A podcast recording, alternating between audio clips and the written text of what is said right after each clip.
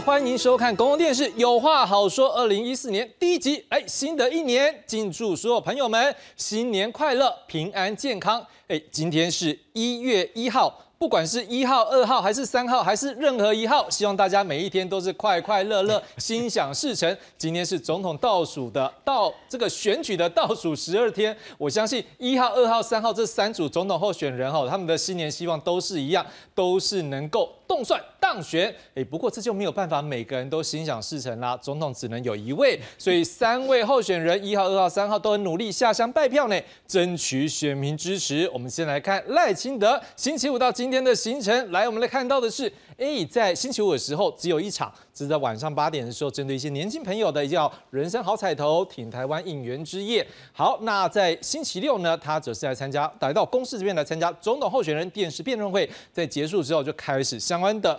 陆战行程啊，当晚就冲到了高雄来做一个参香祈福，还有浮选的工作，在高雄富山、凤山。好，接着在星期天呢，这开始就多了。你看，各位在桃园，接着到新北新店，再到新北三重，然后在新北板桥，然后再到台北。你看到这样的一个参选这浮选行程，或者是这个拜票行程，都在桃园跟这个双北。好，北。不，来，接着我们来看到下一章。我们来看到的是，哎，那如果在星期一，也就是今天呢，一早先以副总统行程来参加总统府的升旗典礼，还有蔡英文总统的二零二四新年谈话。好，接着他就冲到的中部喽，台中后里、神冈、荣景，接着再往彰化的鹿港，还有和美，可以看到他今天陆战行程满满。来，其他人呢？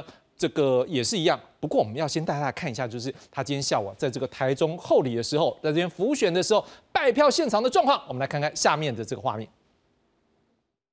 阮阮这组嘛是三组内底唯一的行台湾这条路线，其他两组拢行我中国以来中国这条路线，所以若要讲这场的选举要选对的人，应该选多一组。第二组热情的小米球，拜托大家好啊，无？好。今日会早起蔡英文总统伫总统府开记者会，记者甲总统请教，讲话你蔡英文路线是啥物话叫做蔡英文路线？蔡总统讲，伊讲哦，蔡英文路线毋是只伊个人啊，是一个团队共同拍拼行出来一条路，都是沉着稳健。信赖台湾走入世界啊！接着来看侯友谊星期五到今天的行程。来，我们看到星期五那天也只有一个，哎，跟赖清德一样，反正就是星期五行程少一点。好，这个九点半在力挺一个立优质立委重返国会的户外记者会。然后星期六也是一样，来到我们公司参加总统候选人电视辩论会。在星期天你看到哦，陆战的行程就多喽。哎，一开始就到哪里？彰化，哈，彰化市彰化花坛、鹿港、园林。虾桃、葵油哦，都在彰化。这个整个礼拜天满满的。接下来我们来看到今天呢，哎，今天来到哪里？一早则是在这个国民党来做一个元旦升旗活动，接到桃园大溪来这个叶林来这个敬业这个前总统。啊，靖国先生逝世三十六周年，好，当然这个看起来就是要怎么样冲他的这个蓝营的选票要稳固。接着到十一点的时候，就来到了这个新竹的部分来参加一个叫做“猪猪苗团结誓师大会”。接着在新竹的这个县市啊来做车队扫街的一个拜票。好，我们就来看看他今天不是有一个“猪猪苗”的这个团结誓师大会吗？我们看现场的状况，请大家一个拿一个。大家踊跃的拉票，让我们国家中华民国继续往前走，让我们下一代能够在台澎金马这一块土地能够繁荣的走下去。我要真的诚恳的拜托大家，不是侯友谊一个人的事，也不是国民党一党的事，是所有全台湾两千三百万人民的事情。请记得，拜托大家，一个拉一个。元月十三号，请支持三号侯康店当你的靠山。接着来看柯文哲星期五到今天的行程，来星期五没有公开行程，哎，很认真在准备这个礼拜六的辩论会了。好，礼拜六也是这样来到我们公司参加电视辩论会，然后呢，晚上七点就冲到了台中的东区来参加一个造势活动，然后当天晚上在云林北港朝天宫云林开讲。来礼拜天昨天呢，先在这个他的新庄的竞选总部呢举行一个年终记者会，接着就冲到台东来庙口开讲，还有四维夜市扫街。今天呢？继续在台东，好来一早有一个清晨有一个元旦演说，接着也在台东继续进行像政策发表会啦，或者是这个扫街等等相关的行程。好，我们刚刚不是看到说他一早在这个陆家兰元旦演说吗？我们来看看今天早上他在这边迎接二零二四年第一道曙光的现场。我们要以最单纯的信念。才能够像小草一样不怕风吹雨打屹立不摇，因为我们一直都在，希望就不曾离开过。黎明来临之前的夜晚总是黑暗的，但是黎明一定会到来。明年的一月十三号，我要请所有相信理性、务实、科学，相信民意专业价值，相信政治应该落实在人民生活每一天的人们。为了你相信的政治出来投票，总统、副总统投给一号柯文哲、吴新颖。哎，看起来三位候选人在星期五行程看起来都不多呢，都很专心准备礼拜六来到我们公司这个参加的这电视辩论会啊。所以你看到这个辩论会之后，哦，就开始全台各地招套套来做扫街拜票，三个阵营都一样呢，可以说是开始扩大陆战规模。不过在这个电视辩论会之后，大家就开始关注啦，哎，会不会出现一个？弃保效应，尤其是民调，我们讲了过两天不就封关了嘛？所以这前几天呢，这可以看到他们都很努力的来怎么样冲最后的民调。好，那最近这两天三位候选人也都被问到敏感的问题，好，就是说啊，到底弃保的问题的，也因为他们各有盘算啦，所以他们都有不同的回答哦。我们先来看是柯文哲，像是柯文哲就说，哦，这个白银的支持者选票比较难流向蓝营。我们来看看柯文哲他的说法。因为昨天珊珊姐在这个脸书上面有转传一篇贴文，然后明确的有写到气候气候保科成关键，只要三趴的话就能气保，所以现在是有可能会提前喊出要气候保科吗？这个文章部分。其实哦，其实说也有科学数据了，我也明白讲了哦，蓝的会投白的，为什么？因为他不要绿的当选，绿的白白的不会投蓝的。蓝的会投白的，是因为他不要绿的当选；白的不会投蓝的，是因为他一开始就对蓝绿不喜欢的。所以这个哦，白的票只有两种投法，一个是不投，一个是投绿。这个统计数字很清楚啊。至于侯友谊呢，他被问到弃保的时候，他虽然没有说出弃保两字，不过他说希望获得更多民众的支持。来看侯友谊的说法。最近照到旁边都有像这种柯文哲地区但是柯文哲骗第二次。那如果北加公开竞的话，那主要是跟他这样子在操作计划。国民党有十四个县市，再加上支持我们的中东锦县长，以及这么多的区域立委，包括不分区，我们都会团结在一起。我们更需要有更多的力量，大家一起加入，大家好好的完成政党轮替，再出发。当然，如果蓝白之间出现气保，而且气得很干净，那么对赖清德来说就会是一大危机。赖清德则是回应说，他是蓝白两阵营都攻击的目标。来看看赖清德的说法。那不想跟您请教哈，因为昨天在辩论场上，我们可以看到是侯友谊是全力的来攻击您，似乎也定调成说是要打您不打柯。您认为说这个是在操作所谓的弃保吗？那您认为说这一次的选战有可能产生弃保的现象吗？其实昨天火力全开攻击我的不仅仅是侯友谊市长，柯文哲主席何尝不是呢？所以我要呼吁全国的父老乡亲，在证监会上，我是唯一正面论述国家愿景蓝图的候选人。他们两个联手攻击我，那请大家也集中选票来支持我。赖清德说被两个阵营都一起来攻击，但其中一项我相信他也也很有感觉，就是礼拜六他在总统辩论会的时候有一段两岸议题的发言引发关注，他会后也承认是口误，他说他的口误是把中华民国的宪法这六个字说成中华民国。好，这两天呢继续成为两位对手的攻击议题，好像是柯文哲就认为说赖清德的说法可能让现任总统蔡英文感到头痛，我们来看看柯文哲怎么说。关于戴清德的发言哦，我有指出他那一段嘛哈，把中华民国当作两岸的护国神山哦，到底要促进和平，还是要给台湾带来灾难？我当场就跟他讲说哦，你们的名嘴哦，大概今天晚上都要很忙哎，要忙着替你怎么凹这一句话。结果他出来在辩论会后的记者会，他说他是口误，他是在讲中华民国宪法。啊，这下更糟糕了，这个叫做哦，爬出一个坑哦，再掉进另外一个坑啊！你想想看哦，我再念一遍给你听，把中华民国宪法当作两岸的护国神山，到底要促进和平，还是要给台湾带来灾难？你觉得跟前一句有差吗？这个就表示什么？你知道？他说他曾经口误，好吧？那那我我们给你时间解释了，你变成这样。然后在同一场辩论哦，他又讲了另一句话：“两岸互不隶属就是台独。”我猜了哈，昨天蔡英文总统应该气到快要吃潘纳豆哦。侯友谊更是火力猛烈，质疑赖清德内心没有中华民国。来看侯友谊怎么说。市长，刚刚这个副总统赖清德在升旗的时候唱国歌，好像嘴巴相较这个总统蔡英文没有打太开啊，好像不太愿意唱。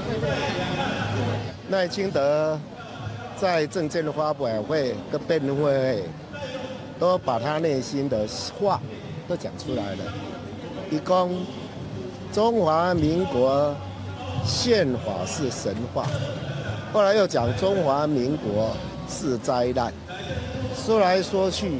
他的内心都不中华民国嘛，他没有国家的观念，他怎么能够选中华民国的总统呢？他完全忘了中华民国这个国家。赖清德今天上午，他也以副总统身份陪同总统蔡英文发表新年元旦谈话。蔡英文也在媒体提问时力挺赖清德，表示他跟赖清德的立场是一样的。我们来看蔡英文以及赖清德怎么说。副总统赖清德在日前的辩论会上面提到的两岸路线，您觉得还是您蔡英文的两岸路线吗？以及您觉得中华民国宪法是一场灾难吗？另外，可以想要借这个平台，也要请教一下赖副总统，就是刚刚在呃唱国歌的时候，呃蔡总统全程是有大声唱的，但是您这里也被质疑无党所宗的时候，疑似并没有开口，能不能帮大家稍微澄清一下？谢谢。哎。正好是我的记者会来，好，呃，至于你的问题，呃，你再找另外机会回答好了。那，嗯，我想担任中华民国的总统，依照中华民国宪法、两岸关系人民条例、两岸人民关系条例以及其他的相关的法规来处理两岸事务，这本来就是总统应该要做的事情。这一点呢，我跟副总统的立场是一样的，而这八年来我也是这样做的，好。那至于九二共识是国民党主张用来和中国协商互动的政治基础，和中华民国宪法其实是呃两回事情啊。我刚才已经说过，九二共识对我们国家的主权的风险是有的哈，所以把九二共识跟宪法混为一谈，会使得中华民国宪法落入九二共识化的风险，这才是真正令人忧虑的地方。所以我必须要讲，中华民国宪法不是风险，但是九二共识的跟九二共识的连接才是风险。赖副因为想请教说，哎，总统说你们宪法立场都一样，那赖副怎么看？是会想要延续小英的路线吗？是啊，未来我担任总统，根据中华民国宪法以及现行的法律推动国政，这本来就是应该的。那这也是蔡英文总统啊一贯的立场，也是未来我会走的。路线那今天早上外界在质疑你唱国歌环节的时候没有唱到“吾党所宗”，那侯友谊认为说你内心没有中华民国，怎么能选中华民国总统？你怎么看？我有唱哎，我真的有唱，你们可以看一下影片，应该是记者看错了哈。最新选情如何演变？请专家学者为我们来解析。介绍今晚来宾，第八介绍是世新大学新闻系客座教授江敏欣江老师。龙腾虎耀要去投票，谢谢。第八介绍是台湾师范大学政治学研究所教授曲兆祥曲老师。志雄好，观众朋友们，大家新年好。第三位教授是东海大学政治学系教授施永忠施老师。志雄好，大家好，新年快乐。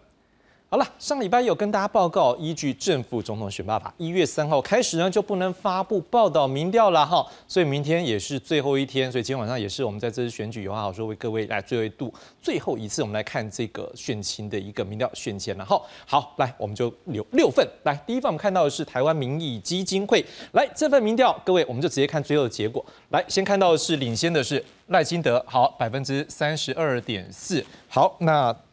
第二个呢是百分之二十八点二，好，这之间的差距大概是，诶，这个四点二，好，然后接下来呢，我们看到的是这一个柯文哲，好，他是这个百分之二十四点六，所以这之间大概是差百分之三点六左右。好，各位，这个数据呢，我们来看一下它的一个误差是百分之二点九九，所以看起来他们的一个误差范围目前都是在这个，呃，就是说他们之间的一个距离都在误差范围之外。好，接下来我们来看到下一份。我们这一份接下来看是美丽岛电子报，来这个误差距离呢看起来又稍微大一点，来三十九点六，还有所谓的这一个二十八点五，这大概差了百分之十一点一左右。好，另外二十八点五跟二十八点九呢，这之间的距离大概差了呃九点六左右。好。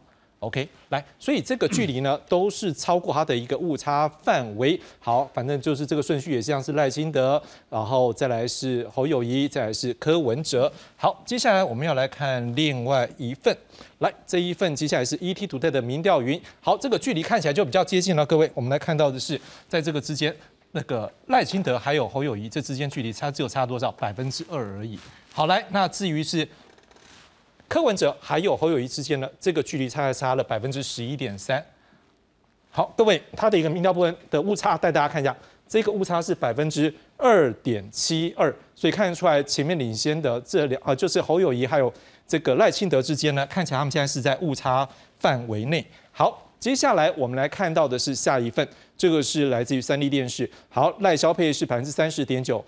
然后接下来侯康配是百分之二十七点九，再来是柯银配百分之二十三点八。好，接下来我们来看到下一份，来，这是来自于 TVBS，来它的一个趋势大概也比较直接，我们就直接看好了。来，赖萧配领先，领先排名第二的侯康配是百分之三。好，那至于侯康配跟这个柯银配之间的距离是百分之六。好，基本上在误差范围是百分之二点七左右，说这一份呢彼此之间都是超过显著的这个误差范围，有这个显著的一个区别。接下来我们来看到下一份。好，这是来自于静电视，我们看到最后的一个民调部分。来，这一份哦，这比较好玩喽。来，各位，我们看到这个是来自于静电视，我们看到领先的是赖萧配是百分之三十五点六，可是第二名呢？哎，这个很近的呗。我们看一下这个二十四点二跟二十四点一是比较高的，二十四点二是谁？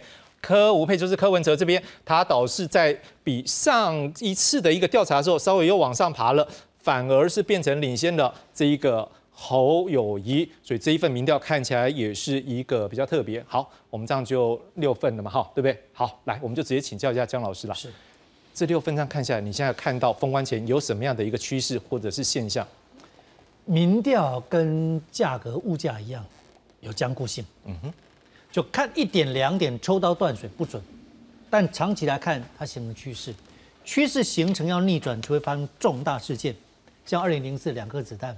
啊，或者是国内外出现的重大巨变，要不然这样走下去，其实它就是一个未来趋势，大概也是这样子。也就是它趋势形成，你要逆转不太容易，是此其一。是。第二是，如果根据过去的经验，蓝要赢绿的，在选前两周啊，那个民调要赢五趴以上啊。蒋万安赢，在二零二二年赢的时候，选前两周，嗯，对其他两组一动要我趴一雄啊。嗯哼。哦，但反过来。绿如果要赢蓝的话，零点一趴都赢，这是很奇怪的。所以如果看这个情况，我们不但不能去做完全的说平均，因为各个迷倒方法不一样。是，但僵固性确实存在啊。目前看起来确实是对于啊赖萧佩是有利的啊，是比较有利的。原因当然很多了，就是如果蓝白加起来是超过六成的话，那现在不论是四四二来开或者四三二来开，赖清德这一块的票就是铜墙铁壁啊，他他没有改变，所以他赢也是理所当然，刚好而已。当然，接下来大家想说会不会有弃保效应？我首先提醒说，民调是应收账款，票投出来叫实收账款。嗯哼，啊，应收呢是四成五成，但实收是多少？这个中间还是有距离，看最后怎么动员，怎么催票。好，那问题就是现在会不会有弃保？大家问说，哎，这样看起来那会不会有弃保？以目前看来，如果没有特别的意外的话，我们可以预估模拟一下。我刚刚强调说，如果像这种。啊，重大的政治海啸啦，重大意外事件或重大国内外的，可能会一些逆转，或者啊，在现场三个人就突然间有不一样的表表表现方式，这都有可能改变台湾的选举，因为台湾的选举毕竟是浅碟式的选举。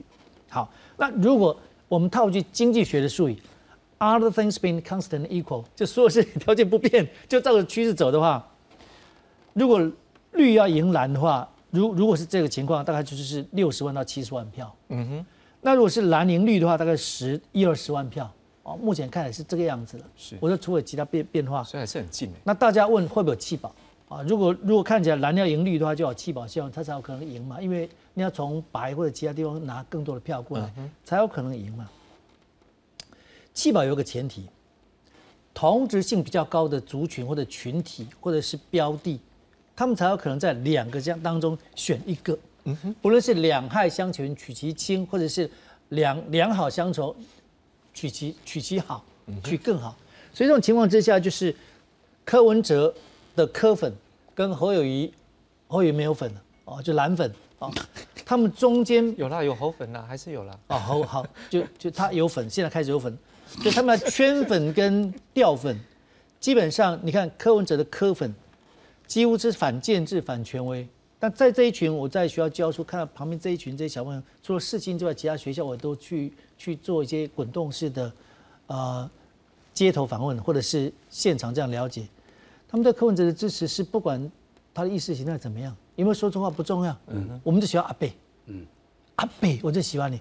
所以他们代表一种年轻人反建制、反权威的心理。而国民党跟民进党都执政过，对他们来说就是建制就是权威，所以这个粉不会跑。那即使像吴欣玲这样的表现，今天这样子，坦白说，他不会增加粉，不会圈粉，但是粉掉的也很少，所以他那个很很很固定。这种情况之下，立功白的这一群科粉会不会转而去投蓝宁这边？难度高，不是不可能，是难度太高。因为像王建轩以前他的支持者去投马英九，因为都在蓝营，是泛蓝支持者，所以在同一个篮子里面去能能。腾腾笼换鸟，或者是去挪移比较容易。现在科粉跟其他的选票，不论是不论是蓝的跟绿的，他们在三个同不同的世界当中要 交流很难了。所以，除非说在最后阶段看柯文哲有什么想法，但柯文哲目前看起来并没有改变啊，所以支持谁？所以看起来要去弃保的可能性，有人会一定会操作，嗯哼，哦，但是你要想弃保，树欲静但风不会止，就是你要去操作。那弃保会不会发生？我认为弃保一定会发生，只是它动员的可能性可能不像你想象中那么好，就是弃不干净就对。它不但弃不干净，就你可能要一块，可能得到两毛。哦，人家是要五毛给一块，你大概要一块只能得到两毛或者五毛。这种情况只是因为同质性很高的族群才有可能弃保。那现在看起来，科粉跟蓝粉跟绿粉都是不同世界的人，所以你可能要求他弃保，要弃给谁？徐老师，你怎么样看？目前这样，我们就几乎等于封关了。封关前这样的数据，你怎么样解读？会不会有气保？基本上，其实刚才姜老师讲的，我基本上都同意。啊，包括弃保的那一块哈。但是我稍微补充一下的，就是这个民调，我想大概就是那个趋势，大概已经看出来了。其实。从大概八个月前吧，就从二零二三年的过完农历年以后，去年过年我记得是二月，啊，大概从三月份开始开始烧这个今呃总统大选的问题，呃，那么烧了这将近十个月，十个多月这样子下来，这个民调的趋势有变化的只有。第二名跟第三名，嗯。嗯，第一名一直都是绿的，到今天为止也没变，所以这一点我同意刚才姜老师讲的那个呃，所谓结论啊，就是说基本上除非发生像。大海啸，像日本今天的这种大地震的突然发生的，没有人可以预测得到的哈。那除非是这种情况，否则的话，这个结构大概已经看得很清楚。我，那么我我记得我上次在志雄你的节目里面我也讲过，数字的变动可能是会有的，数字变动会有的。那两个对那两个线的交叉口有没有？剪刀口有的时候大一点，角度大一点，有时候角度小一点哈。但是不管是什么角度，大概。上面那一只是绿色的，中间那一只现在变成是蓝色的，下面那一只是淡蓝色，大概就是这样子的一个结构。好，那呃，所以现在蓝的想要超越绿的，唯一的希望大海啸是来自于淡蓝，就淡蓝线了，不是真的淡蓝啊，就是因为那个民众党它的标准色是这个呃 淡蓝色嘛，哈，所以我们现在都用淡蓝来称呼它。啊，就第三条线这条淡蓝线。深蓝的非常希望它崩掉，这就是我们现在讲的所谓的气保效应啊。但是呢，这一点刚才姜老师讲的，我也完全同意。我想这个我们因为我们的专业大概差不多啊，我们看的，所以我们看的东西是一样的。嗯哼。过去会发生气保效应，而且效果会很大，特别是刚刚讲的那个那一年台北市市长的选举，以王建轩的人望。以王建轩的条件说，只拿到百分之几个位数字的选票，不可能的嘛。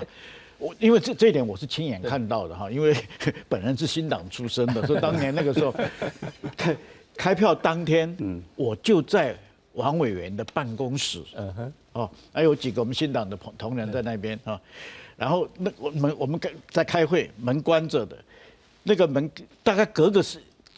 一分钟最多了，就有人敲门，嗯。啊，然后王把把王委员就出去，然后那些人掉着眼泪，这是我亲眼看见的，掉着眼泪来来干嘛呢？来跟王委员道歉，说我们实在很喜欢你，我们实在很要支持你，但是因为我们怕陈水扁连任啊，所以票就投给了马英九，所以他觉得很对不起，对不起，所以他一定要来。说什么一定要见到王建轩本人，亲自跟他道歉啊！我王委员还要再安抚一下，然后进来跟我们继续开会。不到几分又要出去一趟，做同样的事情。这么多人，来回了几趟以后，王门关上以后，我记得好清楚。王委员说：“都说喜欢我，可是票都没有投给我。”我记得好清楚。这就是气保嘛，因为他们这就是刚刚讲的，因为你王建轩的新党跟马英九的国民党。啊，他同质性，他几乎是同一群人。嗯，啊，他只是说有的人更更喜欢这边，有人更更喜欢那边一点点，所以他才会有气保。嗯嗯。但是今天的柯柯粉，或者今天柯文哲的支持者，跟这个侯友谊的支持者，基本上是两群人。嗯所以我我所以有前段时间，我记得我跟南营的朋友聊聊起来，我也跟他们讲，我说，如果你们在操作气保。假设你们真把柯文哲打的票，假设你们真有那个本领把他打散，我说你刚好成全的是赖清德，嗯你成全的不是不是侯友谊啊？为什么？因为这一群人呢，他们很可，尤其就说不是手头族的，但是他就是在二年龄就落在三十五岁以下。我说这一群人，他选民呢，他如果真的不投柯文哲，被逼的不能投他的 first choice 的时候，他的票就全部回到。赖清德那边，我说这个时候对你们来讲，你是捡到呢，还是失掉？所以后来你看到没有？现在现在他们完全不去碰赖清德，所以这这个看礼拜六那一天的辩论最清楚嘛。他不碰柯文哲，对他那个侯友谊所有的题目全部是丢给赖清德嘛，嗯嗯，所以搞得。柯文哲到最后讲说：“你们都不问我，我只好自己清唱，有没有？他只好自己清唱，这就告诉我们一件事情：今年会不会有气保效应？我个人觉得还是有可能有，但是比例非常的小，不只是气不干净的问题，恐怕只是一点点的小幅度的在变动。”嗯好，孙老师一样要请教你，就是对于目前趋势的看法。可是因为两位都已经讲到气保，说我这请教你一个问题：那您怎么样看做气保？但是我们也看到刚刚。柯文哲，我们也抓他一句话，他不是讲说，哎，这个白的票的投只有两种投法，一种是不投，一个是投绿。对，哎，这样感觉上是不是另外一种弃保是在蓝绿跟白之间嘛？还是说他这样讲是锁定，就是叫他的一个支持者不能投给蓝了？对，我不知道你怎么样看。当然是啦，就是说用这样子的这个话术，然后来来让这个弃保不要发生。其实刚刚曲老师讲说，在那个总统大选辩论的时候，在总统辩论的时候，然后有讲说赖清那个柯文哲最后自己清唱。今天副总统辩论的时候，如果观众朋友有在看的话，甚至就直接讲了嘛，那个那个吴欣怡就直接讲说，哎，我还在啊，不要把我当空气，对，不要把我当空气，然后就直接在那个论述的那个过程中，就是反弃保的论述就讲得非常的清楚。我我从弃保再讲回到民调，然后就是说，呃，我非常同意刚刚两位老师所提的，呃，我们这次看到的情况跟往年这些所谓的弃小绿保大绿或者弃小蓝保大蓝完全不一样。那以前的那个小蓝或小绿，它都是在大蓝或大绿的更极端。所以他会弃掉那个极端，来往稍微往中间去做那个投票，那个那个 priority 就是它的排序没有完全的逆转。但是你今天白是在中间啦，所以你在中间的话，它各自归队，你要全部的往左边跑或全部的往右边跑都不合理啦。不管用什么角度看都不合理。所以第一个就是说弃保会不会发生？我觉得目前看选民结构来讲，它没有按照过去的这种结构在在在在走哈。然后再第二个的话就是说，你弃保要发生的话，你必须要第三名几乎是完全没有当选的机会。我们等下拉回来民调来看，虽然了哈，现在看起来确实是大部分的民调都是白的，是第三，但是并没有低到完全没机会。甚至我可以跟各位讲说，等下有一份数据，或许也可以，如果镜头够的话，可以秀一下。我们有看到这个十五份的这个民调封关，还有三家还没有封哦，有总共有十八家，十五家的封关里面呢，有四家，民众党是第二。包含刚刚那个志雄秀的那个，虽然说只有零点一，但是他第二就是第二嘛，哈。所以今天要弃谁保谁，连柯文哲都还是在信心喊话。如果要真的要弃保的话，那就是。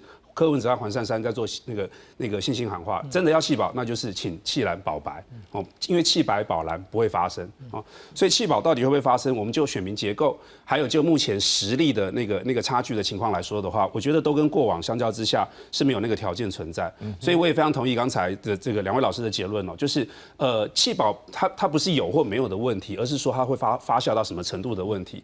所以你说完全没有人呃进行策略性投票嘛？当然一定会有一些票。但是我觉得是少到不只是少到不能再少，而且是少到不会影响到选举结果。那另外就民调趋势，就刚刚提到的，我不知道镜头够不够，就是说我我这因为刚刚才收到，我们试试看，因为刚刚才收到，不然的话我就可以来之前就先提供把它印出来。那这里面的这这里面的这个这一份的这个数据哦，是可以清楚的看到说这十五家的民调，这十五家的这个民调里面只有四家，然后因为这个民调公司都已经是公开，所以我也就不用担心哦，就是说这个信传媒哈。QuickSeek 还有静，刚刚说的静电视，还有求真。那求真是作为内参民调，所以它呃，民众党赢得特别多一些，因为是给民众党内参的。嗯，所以在这这份的这个十五个十五家公司的民调里面，确实也如同刚刚曲老师说的，还有这个江老师都都有提到，就是我们看到是什么排序没有变过，嗯哼，排序没有变过。然后呃，这个幅度来讲，当然是有高有低了。那我看现在现在这个样子的情况哦，几乎几乎没有任何的一家是做第一名超过四成，这个值得注意了。所以未来有可能是不只是出现呃这个总统不会过半的这个情况，甚至有没有可能真的是出现非常接近，连当选者再次的出现像两千年只有百分之三十九的情况，不要讲过半哦，连四成都不到。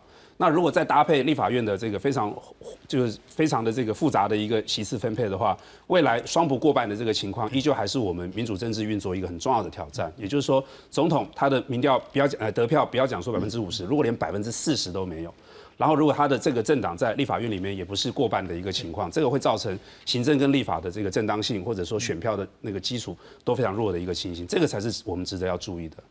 好，老师都已经讲到这边了，我们就来看一下，哎，这个民调封关，另外一部分的就是这个立委的部分，我们也来看一下，这有关于不分区立委还有区立委，现在我们也各抓三份来出来看。来，我们先看到这一份，我们先从这个。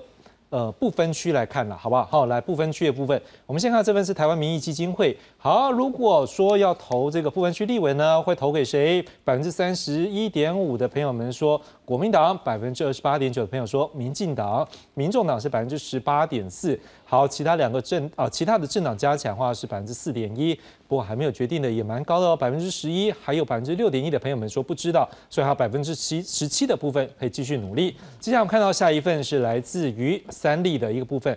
好，看到这一部分呢，嗯，这样讲好了，我们直接看它的，先看它的百分比。好，国民党是百分之三十三点一，民进党是百分之二十六点四，民众党是百分之二十点一，然后其他部分我们就先不说，我们就直接看到最后没有没有明确意见是百分之十五。他现在直接用前面这部分，因为过百分之五才有办法来做一个分配嘛，他用这边先来做一个分配试算，就这个试算过程的话，大概国民党可以拿到十四席，民进党拿到十一席，民众党拿到九席。好，接下来我们来看到下一份，就是来自于近新闻。好，这个。不分区的民调，我们直接看到最后面，民进党导是往上走，来到百分之三十三点七。好，国民党百分之三十一，民众党是百分之十七点四。接下来我们来看一下这一个区域立委。好，区域立委当然这个每一个区域我们上礼拜讲过，它每一个区域这样投票不一定准，但是我们是不是可以用这个来做辅佐，看看这个政党的支持度，或者是在不分区部分的一个辅佐？我们现在看到是国民党在这一份里面是百分之三十一点五，民众党是百分，民进党是百分之二十八点七，民众党是百分之六点九。好，我们还没有。决定的还蛮多的，百分之二十二点三哦。好，接下来我们看到下一份是近新闻，我们看到的是呃最后面，哎，这个跟刚才一样，也是民进党冲上去是百分之三十三点七，国民党是百分之二十九点八。好，这民众党是百分之十点八。接下来我们看到第三个，哦，这最后一张。好，OK。那所以说基本上，呃，我们现在看到这个部分看起来的话，我们先请一下江老师来帮我们分析一下。你从看我们这几份的一个数据来看的时候，不分区。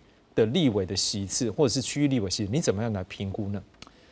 不分区的立委的席次就是像中药一样啊，先求不伤身，再求疗效。就你仇恨值跟争议值比较高的，他当然会被操纵嘛。嗯嗯这是国民党的这个不分区当中，就是有些是你没有以前没有看过，不是政治当中人，他说是政治素人。所以你看不到他有什么特色，有过去的丰功伟业或者等等，可能在各行各业当中他们很杰出，但在政治这里算是政治素人，所以找不到说在政治上要进行仇恨动员或者偏见动员，你找不到一个着力点。可相反的，在民党这一块当中就比较多，就比较多。那何况执政本来就有包袱，哦，那因为立委啊是看区域是每一个每一个人选举不一样哦，啊，你看。有些区域的立委，尽管说他，你可能在整个一个国际观啊各方面形象，他其实不用管，他在管在地服务就好啊。我举一个很简短的例子，像北区啊啊北部有一个立委，我不要讲名字，免得被特定人助选的嫌疑。台风过以前呢啊，台风过要等到那个呃乡镇公所来扫的话，都要等好久，因为很多地方要扫。他们家就有办法，一次动两三百个人哦，那大挨家挨户去扫，那个标都跑不掉。那当然这两年两三年台风没有，每次台风出现，哇，那个就很好。所以你不论打那什么标签啊，什么黑的啦，什么，人家就是服务就是到位，就是到位，就是很厉害。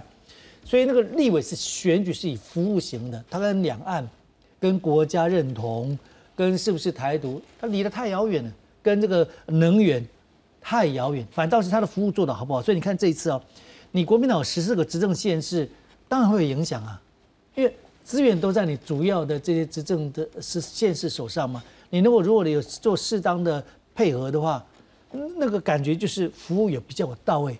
那第二个很重要点是，二零二零年的时候风起云涌，有时二零二零年啊，大概是蔡英文总统创造有史以来最高得票率，他这个算曾经沧海。后面应该都难为水了，因为人越来越少，在台湾的人口是锐减当中，所以要得到这个选票很难啊。那这那这等于是一个天天花板，天花板。百分比有没有机会呢？不容易，也不容易。那个时候还有外部的因素，这次没有外部因素啊，剩下十几天的要外部因素也不太容易啊。所以我说，没有外部因素，没有没有东风，哦，那也没有这个蔡英文的整整整整个这个大浪，你跟着浪走，还能够乘风破浪。你现在靠自己努力，那就现出原形喽。哦，也就是说，你既没有外部外部因素，那也没有这个大浪来帮助你推波助澜，你自己要靠自己，还有你执政的包袱，这几个加起来，看起来国民党目前基本上这个趋势跟我们前面看到一样，就过去这两个月来都是这样，所以它也有僵固性。那你有十四个执政县市，我认为三党不过半的几率是高的。那国民党不分区应该会好一点，那区域立委呢，应该也会好一点。啊，就就是说，以他目前的十四个县市，加加上这些不分区的配合，我认为是有机会在比上次席次更高。上次席次有很多时候是因为非战之罪了，外部因素了，阿铁的名单上上一届不分区名单那个争议值跟仇恨值是比较高的。这次你找不到啊，你想打他找不到着力点，像棉花一样，像白纸一样，你想要去涂抹一些颜色也涂抹不了。所以这次的不分区跟区里，我认为国民党会选的比上次好。那好多少就要看他最后十四个县市。到目前我也想的觉得很奇怪，不是十四个执政县市吗？怎么还没看到十四个执政县市联合造势？这个是多么好用的啊！就你既然要十四个县市，以前那马英九选举的时候，他我准备好了，我准备好了，我准备好了，那个从南到北那个气势多强。但这一次好像是东南自保运动一样，四个县市自己保护自己，这样不可以的，打打团体仗才有可能把那个气势打起来。所以总统是一回事，但立委呢是看地方的县市各自的一个啊服务做的好不好。所以我认为这一次也是验收哈。这个立委，你服务做的到不到位的一个验收，所以他跟国家认同、跟两岸了、跟经贸了、跟这个能源都太遥远，反倒是每天你有没有做到位，能不能看得到、叫得动、办得通，就里长的放大版了哈。这个立委我看得到了吗？哦，看得到、叫得动、办得通，你这个三个都做到位的话，这个票就很稳。就是怎么看这三大党的立委席次呢？呃，我想综合来看哈，这个基本上我想一样，我们今天还可以谈民调嘛，所以从呃过去这段时间针对政党支持度所做的民调，大致上看起来就是确实国民党的状况会比呃应该是会比二零二零年好很多，因为二零二零年国民党我记得他总数就只拿到三十八席嘛，啊，反倒是民进党然后突破过突破六十嘛，这大概也是刚刚呃姜老师讲的那个概念，就是那个是天花板了，非常高。那这一次我想天花板降低了了。哈，关于民进党大概不太可能再维持六十几席的局面。那国民党会增，现在问题是国民党会增加多少啊？那现在呃，目前他们两个两个党是，我记得他们全国不分区呃不分区好像呃国民党跟民进党各十三席嘛。目前然后呃民众党五席，然后时代力量三席，就是这一届目前的状况。那现在这样子看起来的话，应该民进党十三席，我认为守不住。啊，但是会掉多少，我也不敢乱讲。但是十一席应该是他的地板呐，应该也不会掉太多，是吧？所以十一席到十三席之间，它应该是有的。那么国民党呢？呃，那国大家总是会觉得，呃，民，因为我们很习惯两党两党对抗嘛，所以说国民党呃，民进党减少，一定国民党增加，其实不一定哈。但是增加这次，如果民进党少两席不分区。这两席可能有一席会是国民党的，另外一席很可能就是民众党的。那么时代力量呢？还没投票，说这样子说，人家有一点点不好意思了。就好了。对，但是从民调上看起来，他三席恐怕不保的可能性比较大。哦，在这种状况，真的三席应该就是民众拿拿去了。所以五加三。民众党最少应该有八席不分区，那么另外有一席就是民进党那边如果有一席吐出来的话，怎么样？因为这个还这因为他要算那个比例的啊，所以到最后这一席有可能会落在民众党的几率会大于国民党。那那这样子算起来的话，大概国民党拿到十四席，民进党拿到十一席，然后这个民众党大概拿到九席，我想大概。啊，是这个样子。再来，我们真的比较完全难掌握的，不是没有没有办法完全掌握的，其实就是区域。那这次选举，因为总统的部分，尤其前面在炒蓝蓝白河，有没有？啊，下面两边酸点不油，然后还卖差别，来我我差别要追，是吧？对不对？所以基本上这一次的立呃区域立委真的很不好选啊。所以这个这个时候就就会变成什么呢？地方越扎实的委员，有没有？他越占便宜，因为新人新人会非常吃亏。是啊，因为什么？因为你没有空间给你宣传嘛，你就只能够靠着公车有没有转来转去啊？有的城乡地带、乡下地区有没有？啊，没有公车在穿来穿去，你怎么办？对不对？那只能靠网络。可老网络呢？哎，老人家又不看，所以在这种状况之下，新人啊，这一次真的不太好选。这个我想是那呃。现任立委的话，第第一个靠着现任，然后他有知名度，然后再靠，如果他地方也真的是做的很扎实，就是刚才姜老师形容那样子嘛，叫的看得到，叫得到，办得通，办得通。OK，那所以新人的连任率，我我觉得这一次可能会比比以往要来的高一点。那如果是这样子的话，那就是民进党的虽然席次会减少。但是也应该不至于太惨。那么，但是民进党要注意，我个人的观察，民进党要注意的是北部地区啊，也就是北北基桃、新竹啊，这五个地区呢，他要小心。为什么？因为这五个地区，尤其新北市，现在有好几个选区有没有现任的跟这个这个这个新挑战国民党的挑战者，哦，他那个距离都非常的近。翻过来也一样，国民党的现任跟民进党的挑战者有没有非常的近啊？你比如说像这个北海岸的这个选区的这个这个那个绿电小公主叫叫什么？这赖炳玉，赖炳玉，赖炳瑜哈，跟这个另外那一位，那那一位停车场的争议的那一位先生，两位都有弊案，然后两位也因为这个弊案呢，两位的这个这个知名度也都非常高啊，因此这两个人呢，没有？是谁的负面仇恨值比较高？我们猜啊。这个民调上现在也看不出来，所以这他们的可能输赢呢会非常的近，所以在这种状况之下，我应该这样讲：北部地区国民呃民进党可能要小心，他的席次可能会丢。根据台湾民意基金会上一次的调查，看起来尤云龙先生估计说会掉十，民进党会掉十席。那现在国民党是三十八啊，加上我刚才跟他讲的说，我刚才算的说，可能有两席不分区，嘛呃。蛮乐观的啊，这一到两席，我们算两席好了，它大概就是四十，加上这呃刘云龙先生讲的，如果实现了有十席啊，加进来大概五十席，可是过半是五十七，嗯哼，啊，所以国民党加民众党很有可能只比过半多一到两席哦，这么关键。那如果再加上。无党籍的，因为可能有无党籍有一到两席的空间，加上的话也不过不会超过六十席，嗯哼，大概就在五十八、五十九，就比五十七席过半，只多一席到两席，所以下一届我们的立法院的精彩度有没有？大概我们已经可以预测了。所以下一任的的这个执执政者呢，如果协调能力不够，如果他所谓协调能力就是协调原来反对你的。你能够协调到他没有？不反对你，这是第一步。嗯，更好，不但不反对你，还支持他能够支持你。嗯，这就是两个不同的层次。那这个对执政者来讲，那个是非常大的考验。好，刚因为刚才徐老师讲的一个数据，跟我们刚刚看到其中一份蛮接近，我再把这份给调出来。我们看到。大概的确，我们也看到说，目前国民党好像大概是百分之三十几了哈，然后民进党大概是百分之二十多哈，接近百分之三十左右，然后民众党大概是在二十左右，所以大概他的换算跟刚才老师你的换算很接近，他就是说国民党大概是十四席，民进党十一席，跟民众党九席，这是你大概这样讲哈。好，那如果这样，邵老师，如果说这个基础你怎么样来看？还有就是刚才曲老师也讲到一个重点，事实上。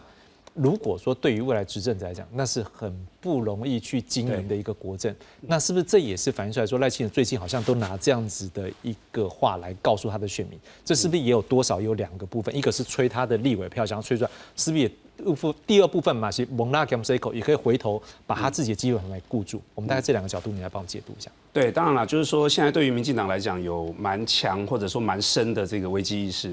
那那个危机意识可能不是来自于说总统的部分，可能是来自于国会。那国会不只是过半，现在看起来风险或者说它的难度比较高，更甚至于是有可能跌落到第二大党。那它跌落到大党第二大党的话，对于我们在呃政治学上的那个宪政意涵来讲的挑战是比较大，因为我们的宪法上虽然规定说，呃任命行政院长的权利就是总统的，他可以不用经过国会多数的同意，但是毕竟他还是要有一个正当性，就是你你为什么任命他哈，然后你要跟国人说清楚。那过往呃在这个情况下，就是说没有没有单一政党过半，只有在两千到两千零八陈水扁时期嘛，我们常常讲说朝小野大。但是那个所谓的野大的那个野，也是说多党的情况。民进党虽然是叫做小，但是它放在国会里面，它还是第一大党，还是第一大党，所以它的正当性讲出去还是说得通嘛。就是说，哎，第一大党阻隔嘛，虽然没有过半，但第一大党阻隔，老百姓听了也还是会觉得有道理的。所以我觉得现在民进党最大的危机是在于，它不但有可能是没有过半，更甚至于会变成第二大党，而这个几率是非常高。我基本上可能席次一点点跟两位老师有一点点出有点差距，但是整体的都是差不多的啦。我我个人的判断是这样，就是说不分区的这个部分有可能就是呃两大一中了啊。那两大一定是超过十席，不管怎么样，两个政党一定会超过十席。但刚刚两位老师说，哎，十一席或十四席。或者各十二席都有可能，哦，都有可能。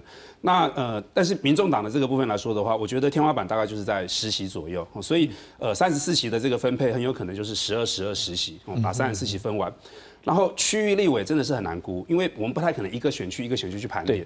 就算要一个选区一个选区盘点，大概有也有真的有十十个选区左右，现在真的非常的焦灼，非常的焦灼。所以我只能说大概就是三十五席上下，两大党三十五席上下。所以那这样情况看起来的话，有一个关键，我就稍微补充一下，就是刚刚呃两位老师可能没有提到的那个关键，就是在于。原住民选区哦，原住民的这个部分向来就是国民党，它可以呃，如果你今天是五十五十的话，它脱颖而出就在这里了。是，因为这六席里头哈，三席的平原，三席的山原里面，国民党大概有四席了，是蛮稳的哈。民进党一席，然后五党籍一席，而且那一个那一席的五党籍通常也是跟国民党合作比较有多的合作的这个经验。所以如果今天我们看到说，我刚刚讲，我刚刚这样讲，好像结果是平盘，不分区十二席上下，区域三十五席上下，都在误差值内。是，可是。我觉得原住民部分已经选完了，已经选完了，大概就是四席一席一席，五党籍一席，国民党四席，民进党一席，所以很有可能最后的这个这个能不能过半的这个关键。或者说真的是非常接近谁做谁老大谁老二的这个情况，可能这个原住民的这个部分反而是我们呃有可能是一开始大家没有注意到，最后早就在这个地方已经是有有这个决定的这个情形了。嗯，最后我们每位老师大概是两分半左右，好不好？就是来解读一下最后三个政党，还有包括三个总统候选人，因为他们也要超，不是只有超自己的这一个。总统盘嘛，也有包括立委盘也是要抄。你怎么样看三个阵营可能最后这段时间怎么样来做？姜老师，好，其实每一个政党都希望能够求胜嘛。那既然要求胜，就要把你手中的资源用到极大化。哦，这时候不用，等到全国再用，就好像八月十五不送月饼，八月十六是送月饼，来不及了。所以我刚刚讲，你有十四个县市执政联合造势啊，就可以做了。有些政策现在就可以进行，利多现在就可以放。哦，那至于赵少康今天辞掉了他的。这个中广的董事长啦，啊，还有把把他未来的薪水都捐出，对不对？然后他这个啊福利也不要，然后呢官邸呢要改建一千一百间的那个青年住宅，免费来抽签，这算放大决，我觉得会有效用，会有效用。那侯友要不要跟进呢？哦，我是不敢保证，但是如果要跟进，也会能够增加一趴两趴，那个就能够贴近现在那个焦灼的情况。会也会舒适一回事，但是你有没有尽力啊？回家给给人给人紧绷吹了去。不要给自己留下遗憾了，所以我才说龙灯不要，你一定要去投票，加油啊！嗯，哎，不过您您这样讲，我想问，你刚刚在讲的是国民党部分，那在民进党跟民众党，你怎么样解读？他们可能后面怎么样来操盘？对民进党来说，现在就是稳稳的领先嘛，就是他要守成务失了，所以现在民众其实我要这么讲，就每一张选票都是老百姓投出来的，嗯哼，所以输的人不要怨恨说啊台湾怎么样或者赢怎么样。每一张票都有老百姓选出来，你觉得他不好？你觉得说有六成的要下载民进党？那如果赖清德赢嘞，并不是他路线对，而是有这么多人支持他。嗯哼哼。那为什么你们两组候选人不能够下架他了？嗯哼。你要想说，你哪做了，你哪做了不后，想了人不会酸你，等你把阿波告后嘛。嗯哼。你还不够好到替代他，所以人在选择他嘛。所以讲对民进党来说，就是总统优势维持住。那现在赖清德是母鸡去带小鸡啊，希望能够拉抬。但这个跟蔡英文的力道不太一样，所以努力就是了哈。但是民众党就是要继续在啊这个磕粉当中啊，能不能多缺一点粉，把这些。啊，中间选民跟浅蓝浅绿都扣一点过来，才有可能把那部分区稍微扩大一点。徐老师，呃，我我我我主要这两天反而是在看过程啊。其实这次总统的过程，选举的过程其实蛮 boring 的哈。boring，对对，前面呢全部在炒炒蓝白合，就蓝白不合，所以这造成现在的刚才蒋老师讲的那个现象嘛。你不管绿的做的好不好，他人家。他就是那样一块嘛，对不对？那你合不起来，你就赢不了；你合起来，你就赢。这所以前面的炒蓝白合，那这两天呢，总算是进行这这一次的呃的证件发表会的辩论，我觉得总是比过去稍微有意思一点啊。呃，除了吵架以外，吵架我们就不谈了啊。基本上这次有谈到一些证件。台湾现在面对的问题，其实各家三个候选人都点出来了。能源问题，能能源配套的问题，不是反不反核的问题，而是你反核可不可以？可以。那你除了反核电不用以外，那其他的电要怎么来？成本要多少？电好，那只可惜大家不敢讲电价涨不涨。对，啊，这个就是核核能政能源政策的问题，少子化的问题。劳保的问题、产业发展的问题，我们不能只靠台积电。台积电也也有人说嘛，已经慢慢慢变成美积电了嘛，对不对？那如果是这样子的话，那台湾下一个护国神山是什么？对不对？这这些问题还有一些问问题都陆陆续续都点出来了，但是可惜的是没有交集，没有讨论啊。那我们希望说问题点出来了。知道问题所在，至少我们希望下一届的国会、立法院能够就这些问题稍微深入的讨论，找到一些具体的办法。嗯，他们把所有的这些问题只是拿来做鞋马棍，到现在为止还是这样子哦。现在所有的这些问题点出来以后，其实没有打开来销量来玩 game 有没有的主题啊？但是真正解决办法。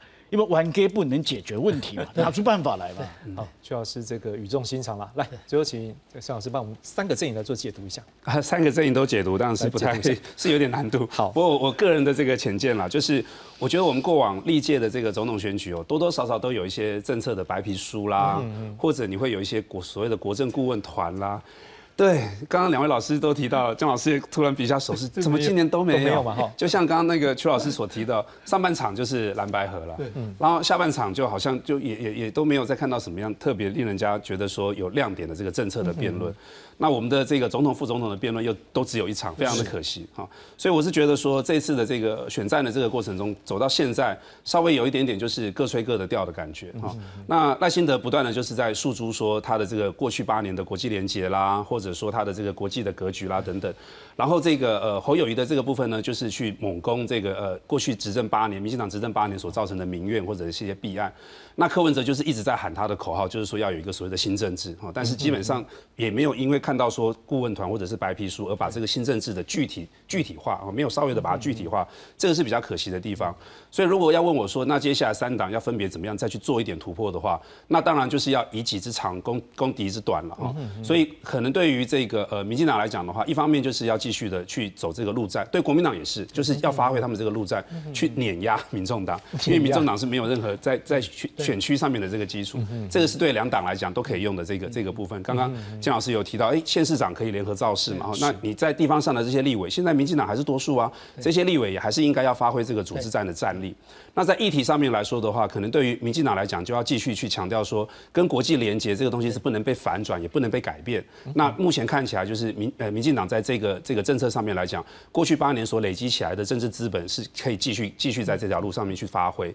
那国民党的这个部分的话，应该要做的是在于说，要怎么样再进一步的去跳脱，不要再继续的就困在那个所九二共识或者是国族认同，因为那个对于开拓中间选票非常的有局限，还有它的局限性，所以应该要想出一些比较能够真的，因为候选人的这个部分说讲的比较不好听一点，对于开拓的年轻选票已经非常的有限了，然后就是赵少康跟侯友谊，那他们就应该要在政策上面，或者说要再找到其他的着力点，然后来在这个地方能够去去攻破一些民众党的这个部分，那民众党。当然就是要赶快再继续的在组织上面啊去做一点突破，或者说要不断的呼吁青年选民一定要回家投票，就像刚刚江老师所提所以年轻选票回去投票这件事情来讲，过去是对民进党有利，但是这次看起来可能是对民众有利。他